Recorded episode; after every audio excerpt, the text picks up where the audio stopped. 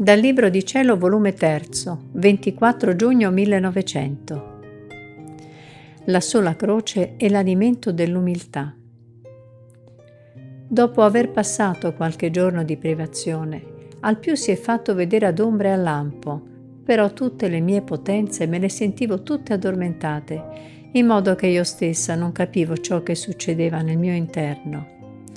In questo assonnamento una sola pena si destava nel mio interno, ed era che mi pareva di essermi accaduto come a colui che mentre dorme perde la vista, ovvero viene spogliato di tutte le sue ricchezze. Onde il misero non può dolersi, né difendersi, né usare qualche mezzo per liberarsi dai suoi infortuni. Poveretto, in che stato compassionevole si trova. Ma qual è la causa? Il sonno perché se fosse desto si saprebbe certo ben difendere dalle sue sventure. Tale è il mio misero stato.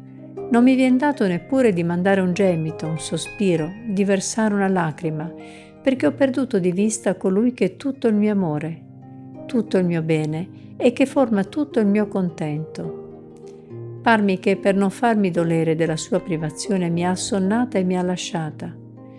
Ah Signore, destatemi voi, a ciò che possa vedere le mie miserie e conoscere almeno di chi son priva. Ora, mentre mi trovavo in questo stato, da dentro il mio interno ho inteso il benedetto Gesù che si lamentava continuamente. Quei lamenti hanno ferito il mio udito e un po' destandomi ho detto, mio solo e unico bene, dai vostri lamenti avverto lo stato troppo sofferente in cui vi trovate. Ciò avviene perché volete soffrire da solo e non farmi parte delle vostre pene. Anzi, per non avermi in vostra compagnia, mi avete assonnata e mi avete lasciata senza farmi capire più nulla. Capisco il tutto donde ciò viene, ed è per essere più libero nel castigare. Ma Deh, avete, abbiate pietà, compassione di me che senza di voi sono cieca, e di voi che è sempre buono in tutte le circostanze, avere chi vi faccia compagnia chi vi sollevi e chi in qualche modo spezzi il vostro furore.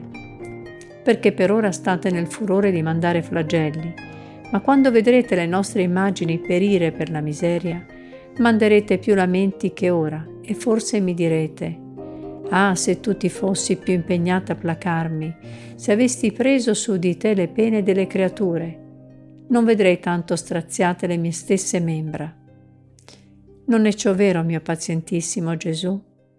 De, sollevatevi un poco e lasciatemi soffrire invece vostra.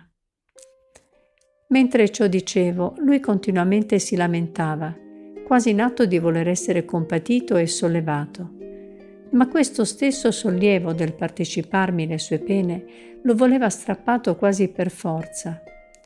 Onde dietro le mie opportunità ha disteso nel mio interno le sue mani e i suoi piedi inchiodati e mi ha partecipato un poco le sue pene.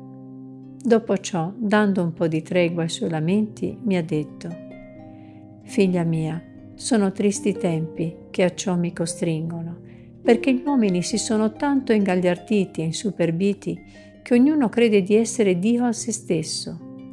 E se io non metto mano ai flagelli, farei un danno alle loro anime, perché la sola croce è l'alimento dell'umiltà Onde, se ciò non facessi, verrei io stesso a far loro mancare il mezzo come farli umiliare e a renderli dalla loro strana pazzia.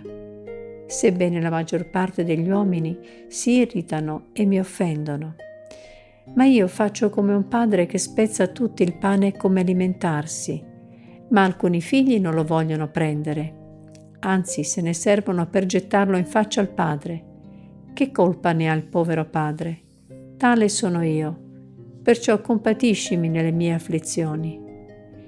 Detto ciò è scomparso, lasciandomi mezza desta e mezza addormentata, non sapendo io stessa né se debbo perfettamente destarmi, né se devo un'altra volta assonnarmi.